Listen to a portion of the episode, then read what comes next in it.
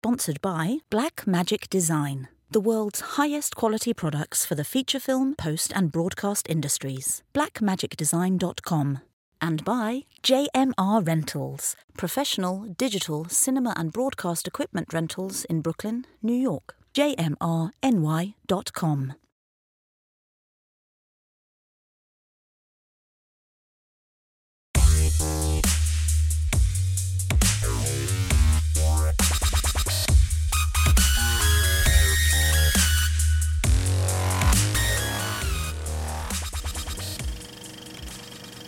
Hello and welcome to No Rest for the Weekend. I'm Jason Godbey, and today on the program, doing a little bit of East meets West dueling film festivals. We got New York Film Festival on the East Coast and Mill Valley Film Festival on the West Coast.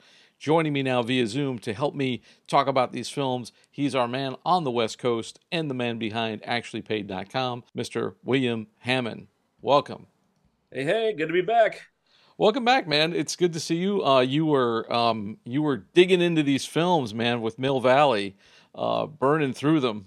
It's it, it, it's one of the premier festivals here on the West Coast, especially during this time of year for uh, Prestige Fare and award season campaigning. Like the, between this and AFI Fest, th- those are your big two West Coast festivals. So uh, glad glad to finally truly you know dive in feet first with it. Yeah, we've got uh, hopefully AFI coming up a little bit later. Uh, October is chock full of film festivals. It's no rest for the fest. It's Oktoberfest uh, here. So, uh, but we got a lot of movies to talk about. So I want to get right to it. What is our first movie for the evening? Uh, the first one I have here is uh, Patrol, uh, a documentary directed by Brian Allgood and uh, Camila de Castro. Right off the bat, this reminded me of a movie from last year called The Territory. Uh, it's a documentary. I think you can find it on Disney Plus. Very similar themes, basically about how indigenous peoples in Central and South America are having their rainforest land basically invaded and destroyed by land settlers and cattle ranchers because the beef trade is humongous. This film, especially, uh, takes place in Nicaragua with the protected land of the Rama Creole peoples. The beef trade is pretty much the biggest business in the country. So law enforcement conveniently looks the other way when all of these people come in and say, "Hey, I know the law says this is your land, but it's my land now." Choppity choppity, moo moo, feed feed. In essence, the the people of the Rama Creole they get together with an American conservationist and they literally go on patrol along their borders, basically finding these squatters, informing them that they're there illegally, taking documentary video evidence, taking statements because the, a lot of these farmers they're either dumb or arrogant enough to admit that they're illegally because they believe they have a God given right to the land rather than whatever the laws of men say.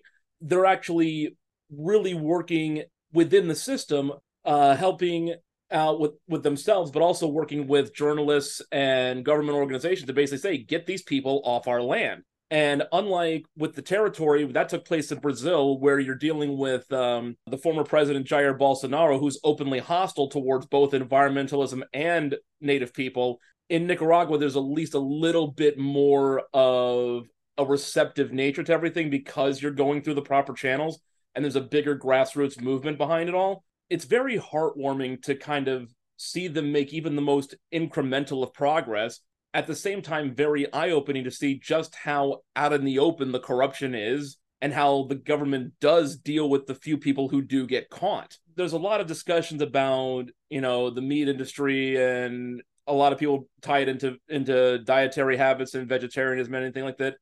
This puts a very human face on it and gives you a an interesting new uh, context and dynamic for how the process works. Like you don't have to be a vegetarian to think, "Hey, this is wrong." The way they're just clear cutting rainforest and threatening in, in, indigenous people all for the sake of Nicaraguan beef. It gives you a different way into the issue that you might not have otherwise thought of. And along with the territory from last year, very immersive experiences. Like you're basically there with the people on patrol.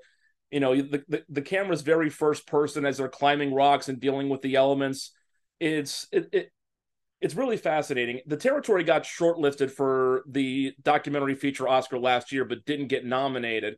So this could be another attempt to get that same type of story through to the full attention of the Academy that actually ties in really well with uh, my first movie, which is called Foe, which stars Saoirse Ronan and Paul Mescal. It's set in 2065. It does have to deal with agriculture. Basically, these people, this young couple lives on a farm, and in 2065, the earth is dying. And it's dying, but it's really beautifully shot. So it's kind of like Mad Max meets uh, Terrence Malick. So Ronan and Mescal, they're a young couple. They're living in this farm in the middle of nowhere, and this guy approaches from some governmenty type office played by Aaron Pierre, and he basically disrupts their lives when he comes in to draft uh, Paul Mescal's character to work on this space station that they're building gives me kind of like Elysium vibes, but we never see it. So it's it's sort of the the thing in the sky. It's actually hard to review this movie because I don't want to get into spoilers. It's one of those movies it's not about what you think it's about and it has a lot to do it's basically it's like set in this sci-fi future which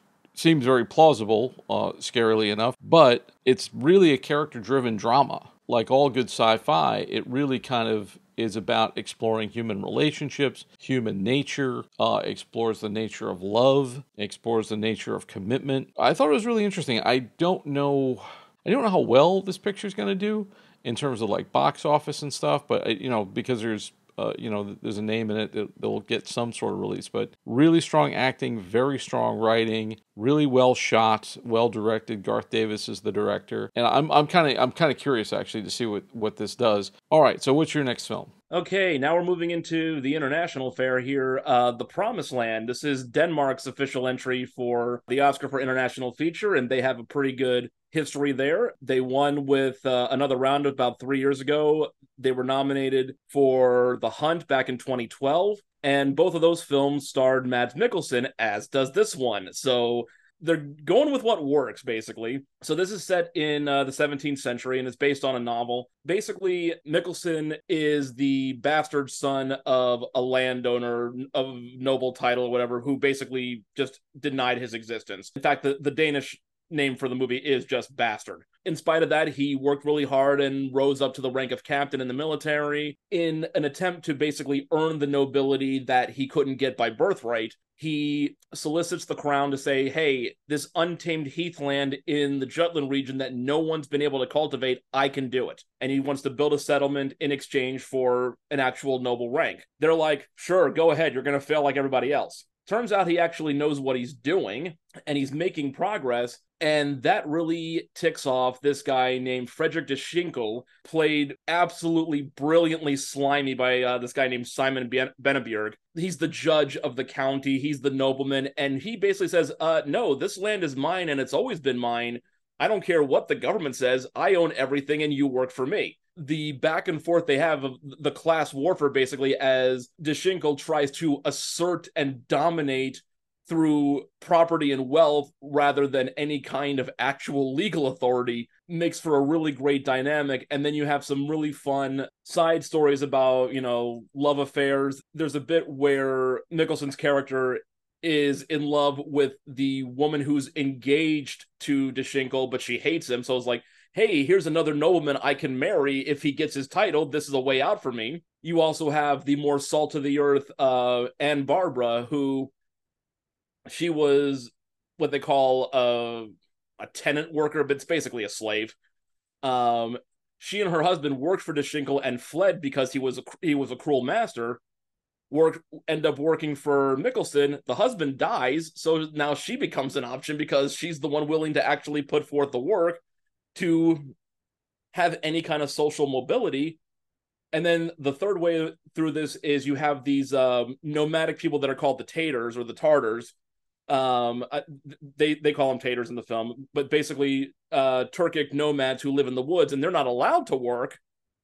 Uh, but basically Mikkelsen ends up adopting one of them. There, there's this whole overarching message of, you know, to to coin the cliche, the friends we made along the way. But but it's really you thought you had this straightforward path to your dreams, and not only did it not turn out that way, just reality dictating different circumstances. There is a lot of worthwhile things, blessings adventures to have on the periphery of that if you allow yourself to deviate from the path. And Nicholson just gives an absolutely brilliant performance that perfectly subdued, dignified, stoic, and yet still deeply emotional just through his face type of performance. He's he's one of the few actors in the world who can pull this off every time he tries it. And he does it again brilliantly here. I would not be surprised if Denmark hears its name called again, either with the short list or the nominations when when it's all said and done. That They really, again, they're just doing what works. Like, give give me a film, give me Mads Mikkelsen, question mark profit. This next one, it's it's a tough one. So the film is Maestro. It's a biopic about uh, Leonard Bernstein, directed and starring Bradley Cooper as Bernstein with Carey Mulligan as his wife Felicia. The thing that's difficult about this movie is all of the elements are great. Like the cinematography is amazing. Matthew Libatique shot this. He should probably get the Oscar. Production design, makeup, costumes, all of the elements of it are there. There are some strong performances. Sarah Silverman actually is in it, and she she gives a, a good performance. And Carey Mulligan has never I, I I've never heard her hit a wrong note. She's just fantastic. The problem that lies with the movie is in the fact that it's less a movie and more like weaponized Oscar bait. It's as if the film was carefully constructed to win critics over and win awards. This is Bradley Cooper swinging for the fences and really trying to hit one out of the park. And it's like he saw Citizen Kane and said, I'm going to make something, I'm going to make my Citizen Kane. This is going to be my movie to end all movies. This is going to be what I'm known for. And I'm going to put this great piece of art up and everyone will praise it. And unfortunately, like I said, all of the elements are great, but the biggest thing is that you don't really get emotionally involved with the characters. At, at, no time did I really like feel for the people, even though it's not like the actors are doing a bad job, but it, it just you maybe it's in the writing, but it just doesn't feel like you, you you can't the pathos isn't there, the empathy isn't there, and I just felt like the whole time this movie had me by the back of the neck and was making me look at it and going, uh, praise me, give me awards. That's what we're here for. And it took me completely out of the film. And I know some critics are going to love it. I know they're going to say, they're going to look at all the elements and say, this is brilliant. And I know some critics are going to feel like I do and feel like this is a total Oscar craving production and you know like why are we doing this kind of thing? But you know i you know i do admire people when they take a big swing but i i unfortunately i feel like it's a swing and a miss. And i you know i, I don't fault people for trying but man that was just hard. It was just a hard hard one to watch. I will say if you want to see a better version i think a better version of this type of story check out the lovely directed by irwin Wink- winkler and uh, starring Kevin Kline and Ashley Judd. It's basically the same movie. Music, uh, it's about Cole Porter. The Lovely covers a lot of the same ground and does it better in a more entertaining way. Where and it and it it is quite showy and theatrical in places, but not so forced.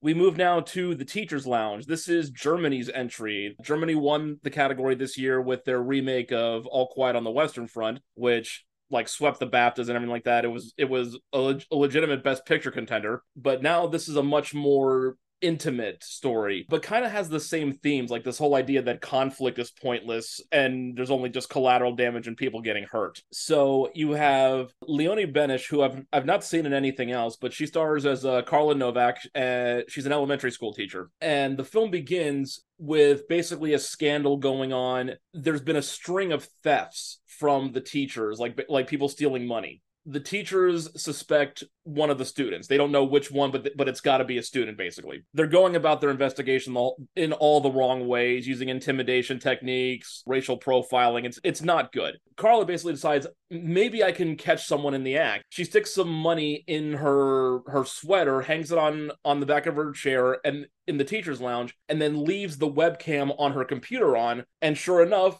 someone does take the money it looks like it's one of the members of the staff. In good faith, she tries to get the money back from who she thinks did it, then reports it to, to the principals, and all hell breaks loose. Everything spirals out of control because technically what she did, recording without consent, was illegal. The accused is the mother of one of the stu- one of the students, one of her best students. She's a math teacher, and this kid is clearly her smartest pupil. Before long, basically everything comes back on her. Like the, the fact that she's the only actual victim of a crime here is completely forgotten by the 30 minute mark. The faculty turns on her, her and they were never really on her side in the first place. She's a new teacher. And they try to bully her into doing things their way, whether it's, you know, according to the law or, and the rules or not. And then she gets an outright revolt from the parents and the students. Uh, th- there's a lot of really solid tension and mystery in what's going on, what's going to happen next. I mean, by the time by, by the time one of her students interviews her for the school paper in the most innocent manner possible, and it turns into the the tabloid event of the year, everything is completely out of control, and there really is no positive way that this can turn out for everybody involved.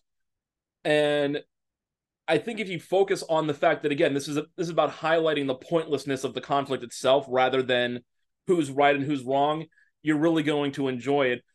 The ending didn't do much for me, and I'm not going to spoil it, but but just think of the concepts of European movies and endings in general, and you'll kind of figure out already where I'm going with this. The, the, the, there's just so much there that you needed to stick the landing, and they just didn't quite get there on that for me. But still, well worth the ride. All right, so next up from me from New York Film Festival was Ferrari, directed by Michael Mann, starring Adam Driver, Penelope Cruz, and uh, Shailene Woodley. And the first thing I thought about Ferrari was it's good because of what it doesn't do. It doesn't try to distill a guy's life into two hours. It's just a particular time in Ferrari's life. So Enzo Ferrari as many people know, he was the guy who invented the Ferrari cars, but he was also a race car driver before that. This film takes place in the late 1950s. He's sort of at a crossroads in his life. He's having trouble with his business. He's been told by his accountant his business is failing and he needs to bring in more money. He needs to bring in a business partner if he's going to survive. And because he's basically been making more race cars than he should, he needs to make more production cars that he can sell to support the race car business and he has a racing team called Team Ferrari. The accountant surmises that, okay, so Team Ferrari's got to win this big cross country race, basically like a cross country race across Italy. And he thinks if they win that, they'll get the attention they need to draw in somebody like a Ford or a Fiat to help subsidize Ferrari and partner with him. Now, in the meantime, he's also in uh, sort of the, the final stages of his marriage to his wife Laura, who's played by Penelope Cruz. They had a son that tragically died of an illness. So now he's they've kind of like fallen out of love, and, but they're still business partners. So it's very tangled up. And Woodley is his mistress and the mother of another son, a bastard son. And Ferrari also in addition to going through all this business stuff, must decide whether or not he's going to give the child the Ferrari name. And uh, you know, Driver, of course, is very uh, and and Cruz, they're both very strong. Driver is very stoic in the role, which I think in the hands of a lesser actor would come off sort of bland and um, not exciting. But the moments of emotion that we get out of him are great you know, and they're done very, very subtly. Cruz has the more showy role. She'll probably get some nominations. He might got, get nominated. Juxtaposed with all this character stuff, you have race car driving. You have these guys driving, uh, you know, 150 miles an hour around these test tracks. And you've got these guys in the cross country race, which is sort of like your big climax. And then there are some horrific accidents in it as well, where cars just, you know, and these cars are like, like to look at them, you wouldn't, nobody would race in these things. Like they're, first of all, they're convertibles. So it's just like you're in an open car with your head sticking out. All the drivers are wearing helmets and goggles, uh, and they're driving really fast. If this thing flips over, you're you're just dead.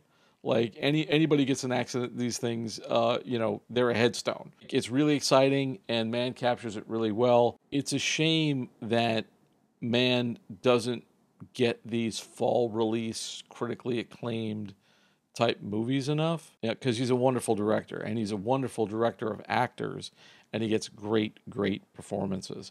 So I would definitely recommend that one. Um, and actually, I think all of these are recommendations for me. I, you know, I definitely would, you know, definitely check them out. And you know, if you're wondering what's going to get nominated, what's you know, what you're wondering what's you know what you're going to see again in March. Uh, with little gold statuettes, these are probably all in contention. All right, so uh, let's move on. What do you got? Uh, what's the next item up for bid?